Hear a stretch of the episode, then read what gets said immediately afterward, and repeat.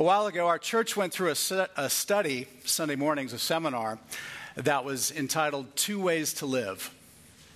Some simple but effective illustrations were employed to communicate the gospel, to illustrate how simple and clear the good news can and should be shared. We started with the reality that all men are spiritually dead in their sins because of the fall in the Garden of Eden. We then celebrated God's plan for salvation, his son Jesus, the image of the invisible God, the King of kings and Lord of lords, who to save us came into this world and bore the sins of man upon himself. And make those who believe in him alive in him. Jesus says it this way, stating in the very opening words of his ministry, Mark 1:15. Repent and believe in the gospel. In just 5 words, the God of the universe tells us how to receive the gift of life. Repent and believe in the gospel. It really is simple. That's why we can use simple illustrations. Repent means to acknowledge and turn from your sin and direct your attention upon the God who saves, and to believe, accept, and receive his gospel as truth to live by. In Luke 24, 45 through 47, Jesus tells us exactly what the gospel is as he spoke with his disciples, stating, Thus it is written, the Christ would suffer and rise from the dead on the third day and that repentance for the forgiveness of sins would be proclaimed to all the nations beginning from Jerusalem. And we know because of John 3:16 and elsewhere, the result of believing in the gospel is eternal life. And this is only made possible because Jesus not only frees believers from the penalty of sin, but he makes us right in the eyes of the Father. Jesus accomplished this by imparting his righteousness on all who claim him Lord. Impart means to place upon. Now, think about the truth of what Christ does for those who truly believe. He simply places his righteousness on the believer. And all the believer has done is to truly believe in their heart and mind that Jesus is who he says he is. Just as Jesus says in John 14, 6, that he is the way, the truth, and the life, the only way to the Father.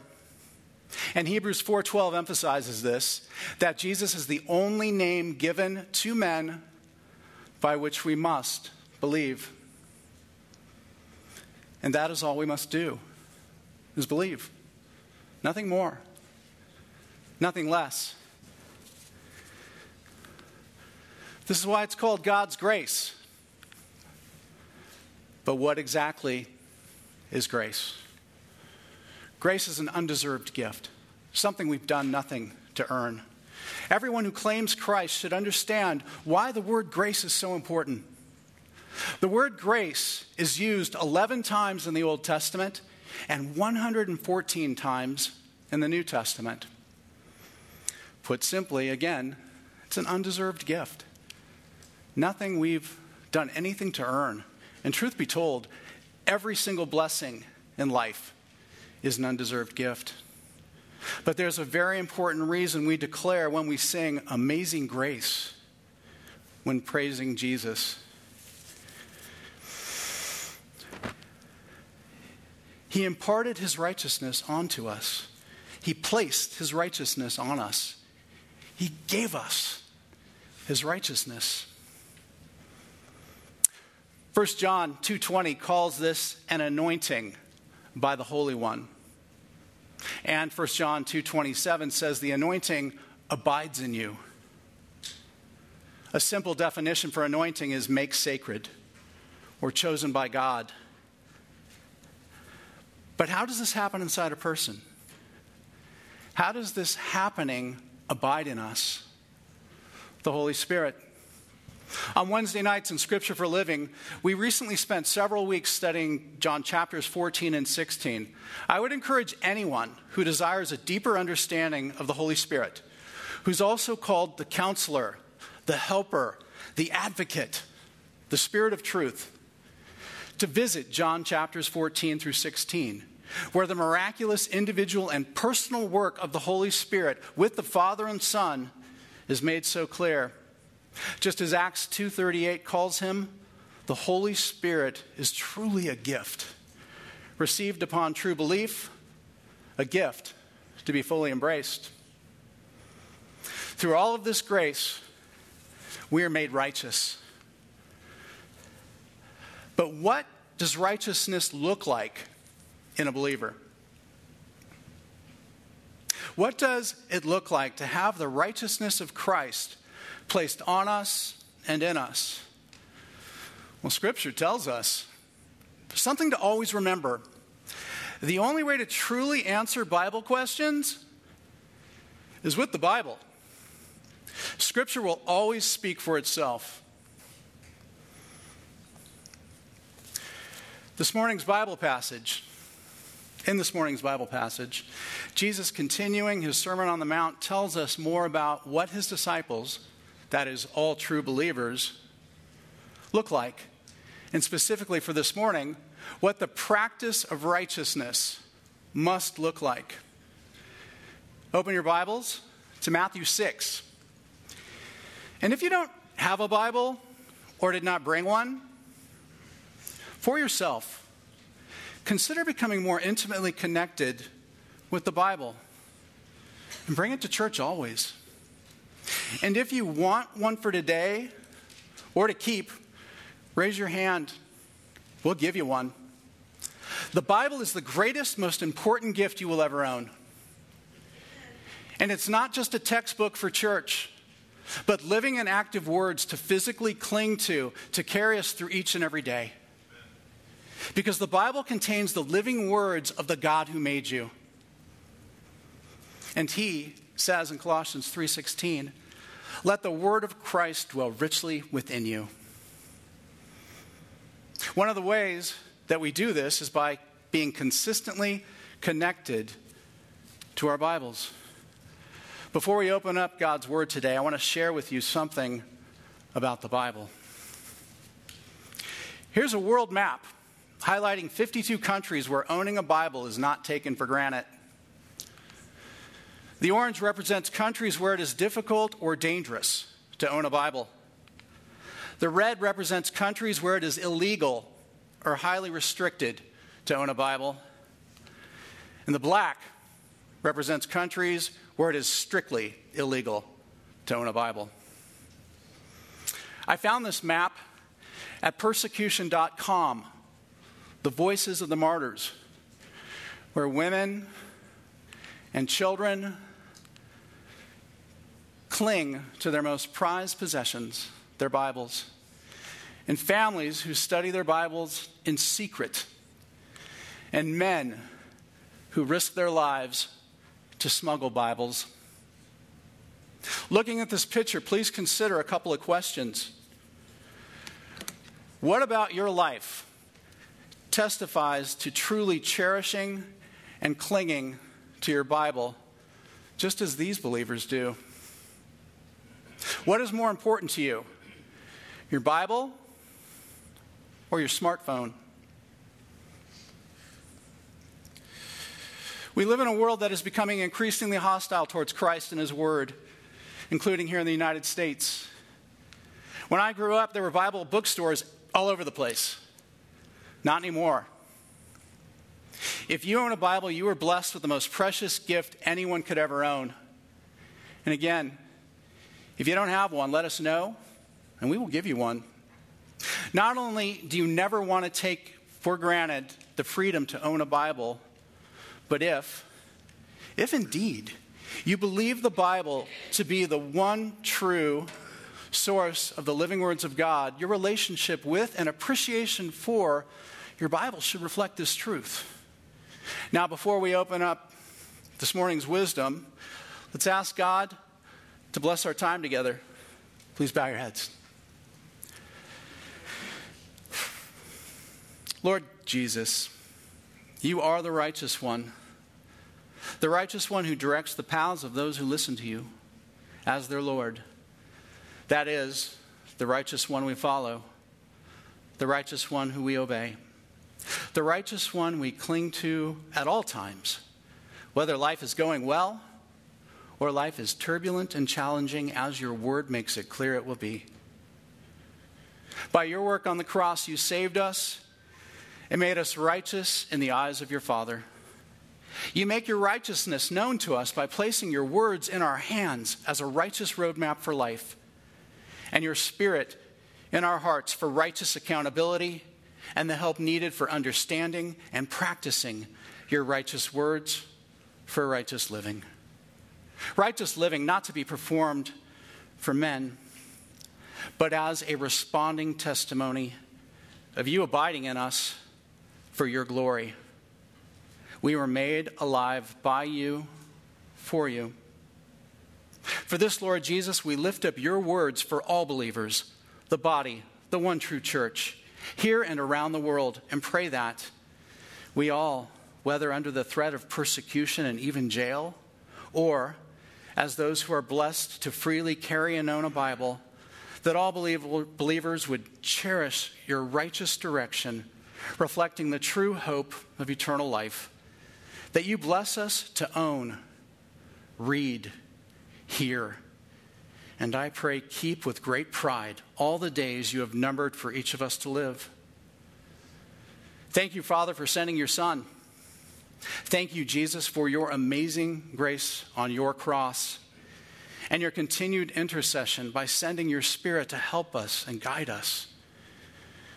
Now, please, Spirit, impart the truth of your words into our hearts that we praise and thank you with and for. In Jesus' name, amen.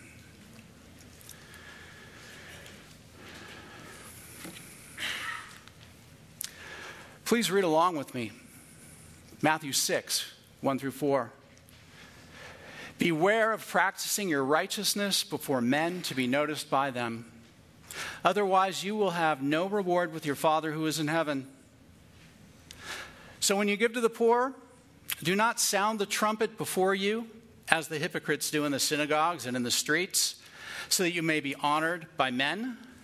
Truly, I say to you, they have their reward in full. But when you give to the poor, do not let your left hand know what your right hand is doing, so that your, your giving will be in secret. And your Father, who sees what is done in secret, will reward you. Now, back to our question What does righteousness in a believer look like? It's not just the words from Matthew this morning that help us to answer this question. But our entire study of Matthew thus far helps us arrive at an aim for this morning.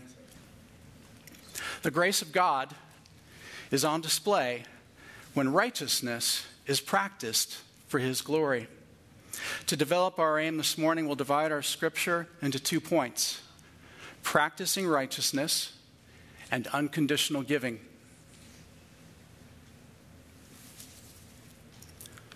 Practicing righteousness. Again, listening to Matthew 6 1. Beware of practicing your righteousness before men to be noticed by them. Otherwise, you have no reward with your Father who is in heaven. First, it's important to define righteousness. What exactly does righteousness mean? Well, according to dictionary.com, it means acting in accord with divine or moral law free from guilt or sin. This is accurate, but it's also a bit vague. So, using scripture, we'll go a bit deeper and define righteousness as being in two connected phases that define true and observable righteousness. First, the legal phase. Listen to what Romans 5:18 says. So then, as through one transgression there resulted condemnation to all men, even so through one act of righteousness, there resulted justification, life for all men. So, just as sin and spiritual death entered into the world through one man to all men, through Adam, justification, salvation from sin and spiritual life entered the world to all men through one man, Christ. As we learned a few weeks ago, the better Adam.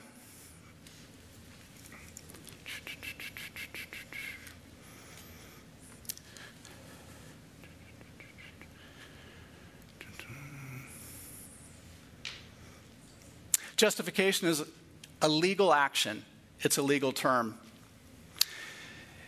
In the eyes of God, we've been justified by Jesus because of the penalty he paid on the cross. And all we have to do is believe and accept this gift. And when we do, we change. We're transformed. That's why it's called being born again. Remember last week, from Romans chapter 6. Being made alive to God results in newness of life, which causes the second phase of righteousness, the character phase. Listen to what 1 John 1 7 through 9 says. If we walk in the light, as he himself is in the light, we have fellowship with one another. And the blood of Jesus, his son, cleanses us from all sin. If we say we do not have sin, we are deceiving ourselves and the truth is not in us. If we confess our sins, he is faithful and righteous to forgive us our sins and to cleanse us from all unrighteousness.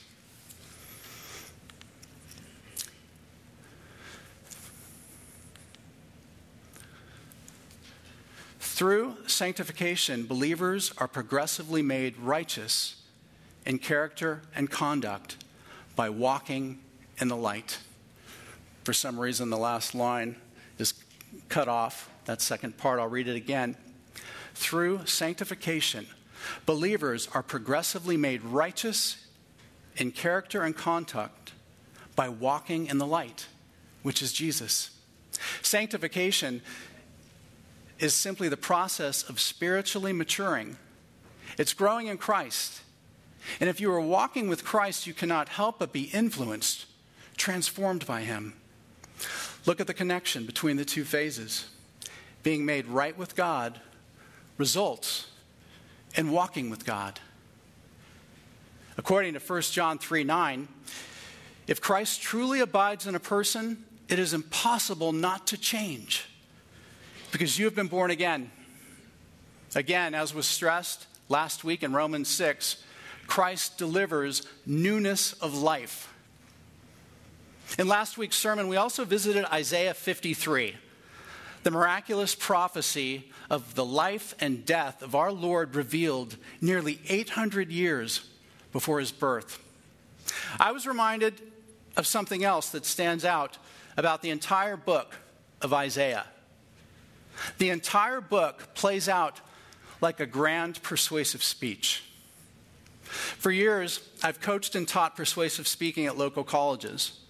Persuasive speaking is also called oratory. It's the foundation of communication studies. The format most often used for persuasive speaking is called problem, cause, solution.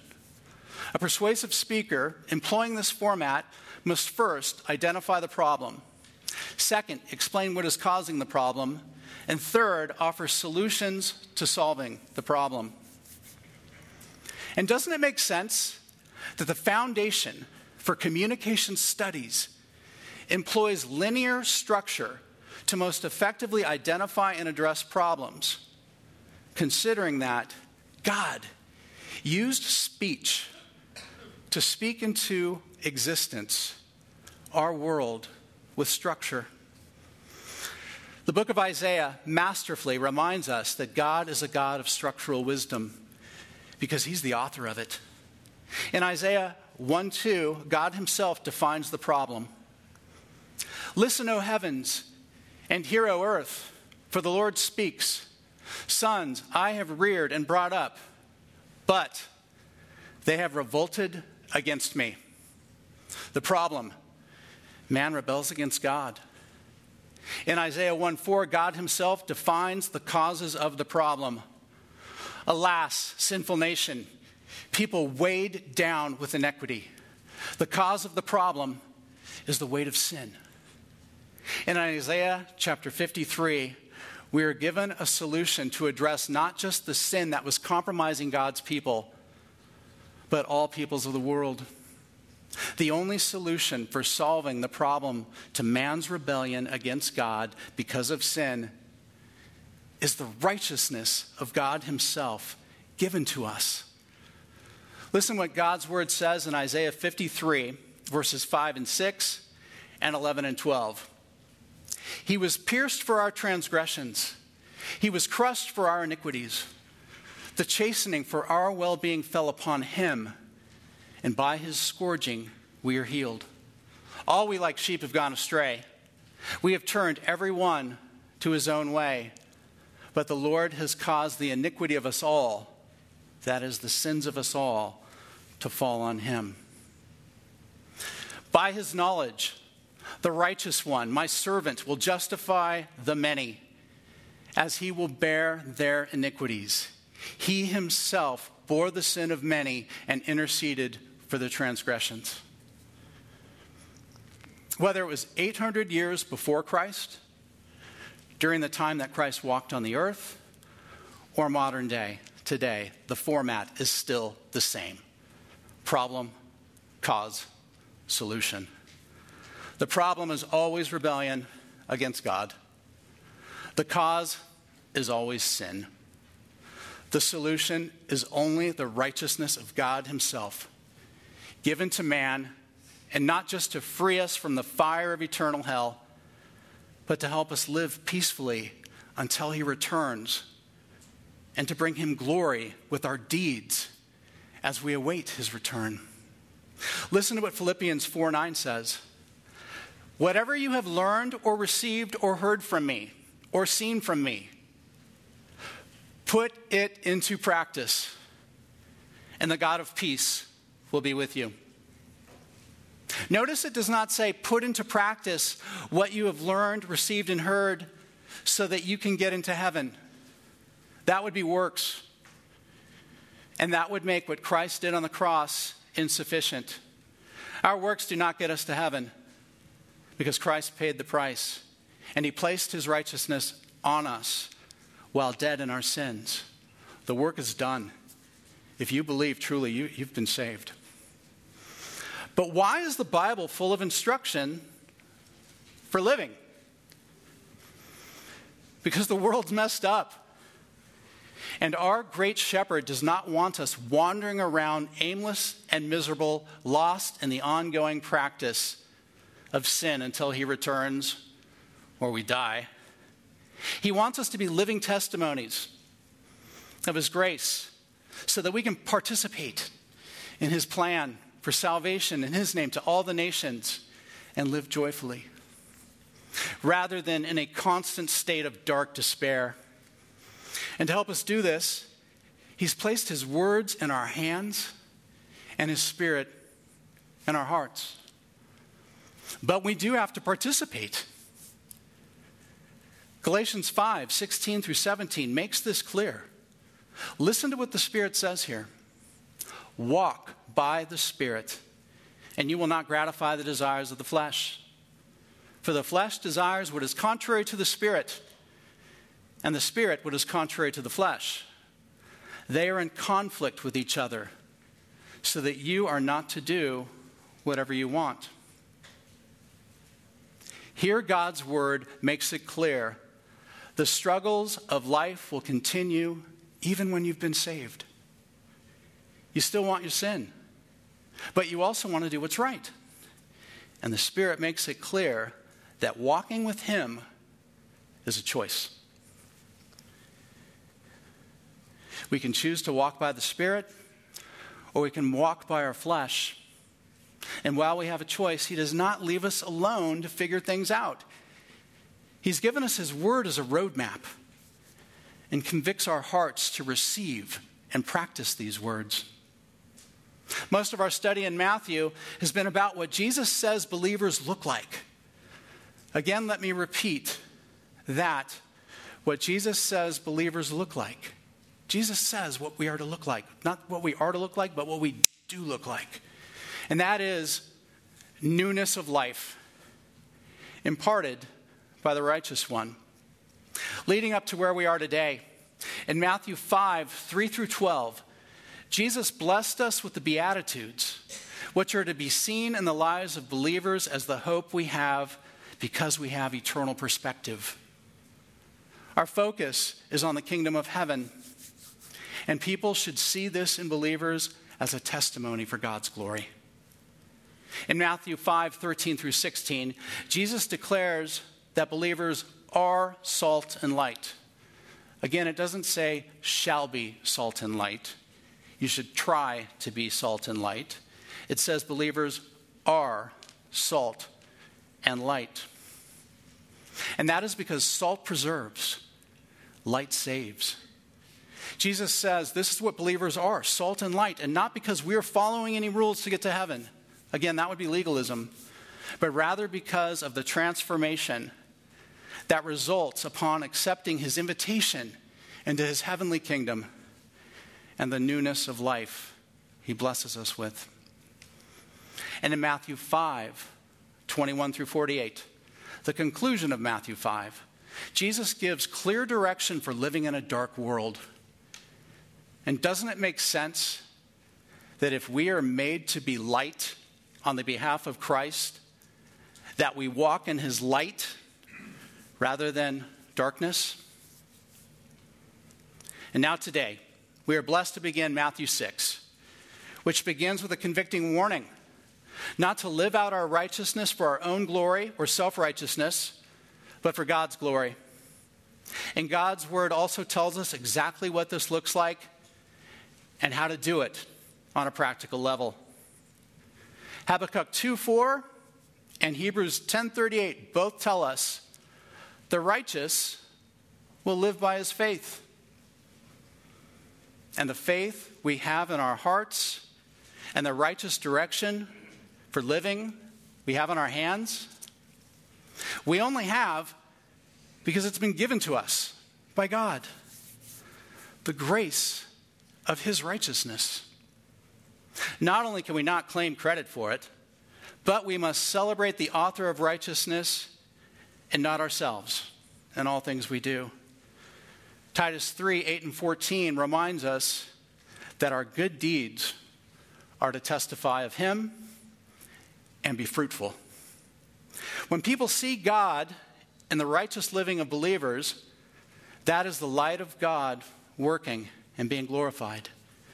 But when people seek and accept praise for their deeds without giving credit to God, that is people being glorified for people and not God.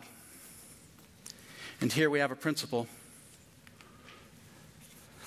The righteousness of Christ that Christ has imparted on believers is to be witnessed only for the glory of God. I have a few questions for you. Have you received the righteousness of God? And if you have, what exactly about your life testifies to others that it is the Spirit of truth and His living words that are directing you and not yourself? Do others see good deeds in you for yourself, selfish motives, or for the Lord you claim? Where in your life is there room for improvement? How will you pray about it? Where in, you in your life are you denying yourself the righteousness of God by making poor choices rather than following the instructions He's given you in this perfect living Word. Remember the problem cause solution format. Think about how that can apply to any sin in life marriage and family, professional life, social life, finances, all areas of life that are made difficult because of choices people make. Choices to rebel against God's plan because of unchecked sin in your lives. But solutions there's the good news. There's one way to fix it by receiving and practicing the righteous direction He's given to us with His words and leaning on what He's blessed us with in our hearts with ceaseless prayer. This applies to all the sin challenges of life. And if you have yet to receive the righteousness of Christ, the free gift that He wants you to have, you can pray about it right now. Right now, you can accept Christ, the righteousness He wants to give you. You do it at any time. And if you're still on the fence, pray about it. Take it to Him. Now that we've used God's Word to study what practicing righteousness must look like, let's see what the Bible says about unconditional giving. Reading Matthew 6, 2 through 4. So when you give to the poor, do not sound a trumpet before you, as the hypocrites do in the synagogues and the streets, so that you may be honored by men. Truly I say to you, they have their full reward. But when you give to the poor, do not let your left hand know what your right hand is doing, so that your giving will be in secret, and your Father who sees what is done in secret will reward you. I repent of this. For most of my life, I have judged the poor. I did not look at them as Jesus did. And it's easier to see those asking me for my money with less convicting terms or phrases to dismiss those that the sovereign God of the universe has placed in my path. I'd often ignore them with the help of cliches like but not limited to lazy, bums, drug addicts. He'd get a job if he wanted to. If I did give her some of my money, she'd probably use it for more crystal meth. On the rare occasion I did give some of my money to someone who asking for it, I would do so only after I had judged the person thoroughly, looked him or her up and down, and decided that they may indeed use my money according to my standard if I give them a little of my money. First of all, any money a person has, it's because God has permitted it. We're all just stewards of whatever He has decided to bless us with at any given moment. And this is not to be taken lightly. About seven years ago, I heard one of the most convicting messages I've ever heard preached about giving to the poor. All the pastor did, using Scripture as the standard, was purpose to communicate to us the simple truth that God does not give us conditions for giving. He just tells us to give. And he warns us not to judge those asking. And he makes himself, he himself leads us by example. Matthew 5:42 says, "Give to him who asks you." And the ESV actually says, "Give to the one who begs from you." Luke 6:38, "Give, and it will be given to you." 2 Corinthians 9 7, God loves a cheerful giver. Hebrews 13, 16. And do not neglect good and sharing, for with such sacrifices, God is pleased. God did not give any conditions for giving, He just tells us to give. God also makes it clear that He does not want us judging the poor, telling us in Proverbs 22 2, the rich and the poor have a common bond. The Lord is the maker of them all. Proverbs 14:31 says, "He who oppresses the poor taunts his maker, but he who is gracious to the needy honors him." Proverbs 17:5, "He who mocks the poor taunts his maker." That's notice that's twice. I don't know about you, but I don't want to be caught ever taunting my maker. Proverbs 21:13 He who shuts his ear to the cry of the poor will also himself cry and not be answered.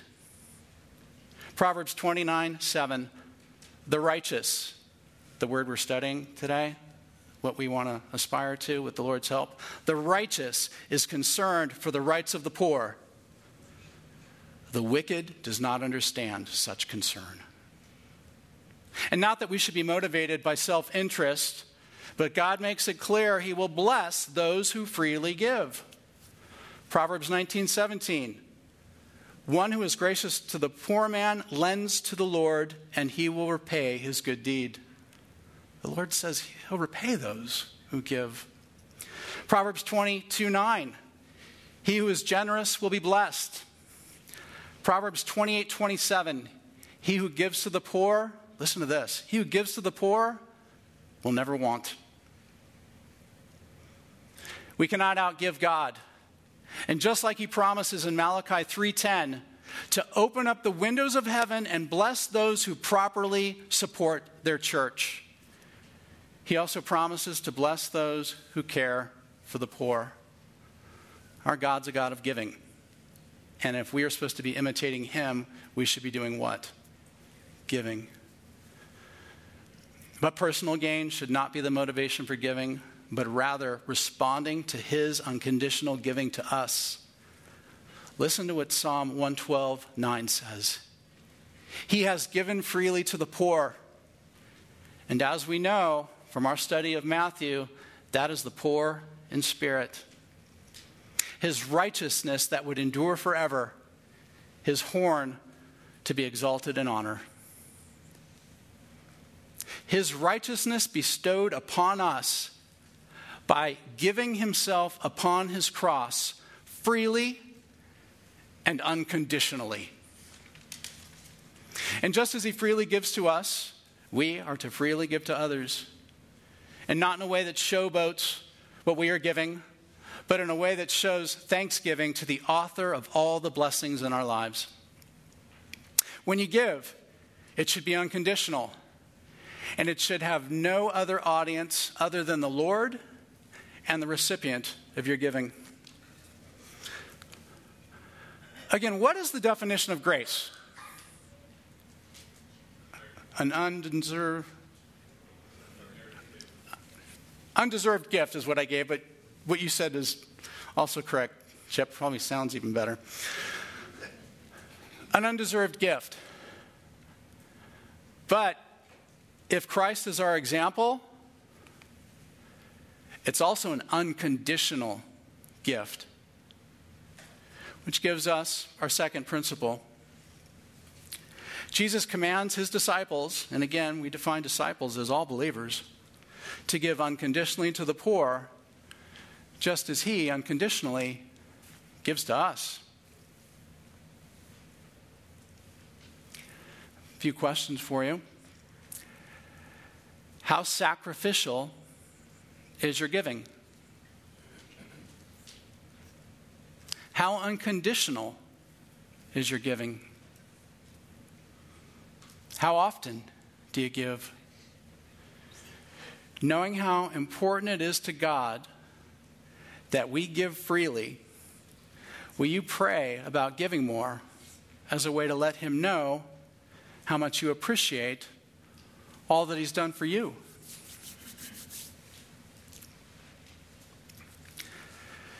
I took a, a hike uh, a couple days ago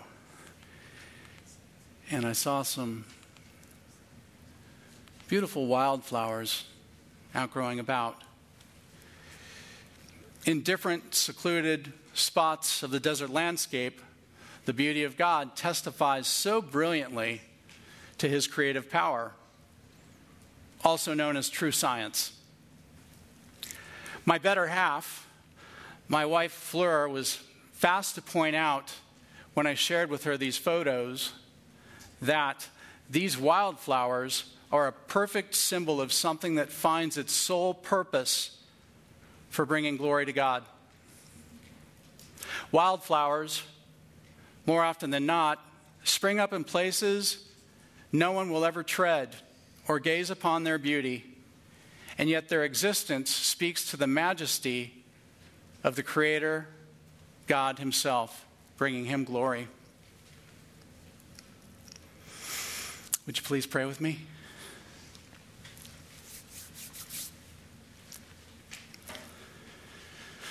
Lord, we praise you as the creator of all things.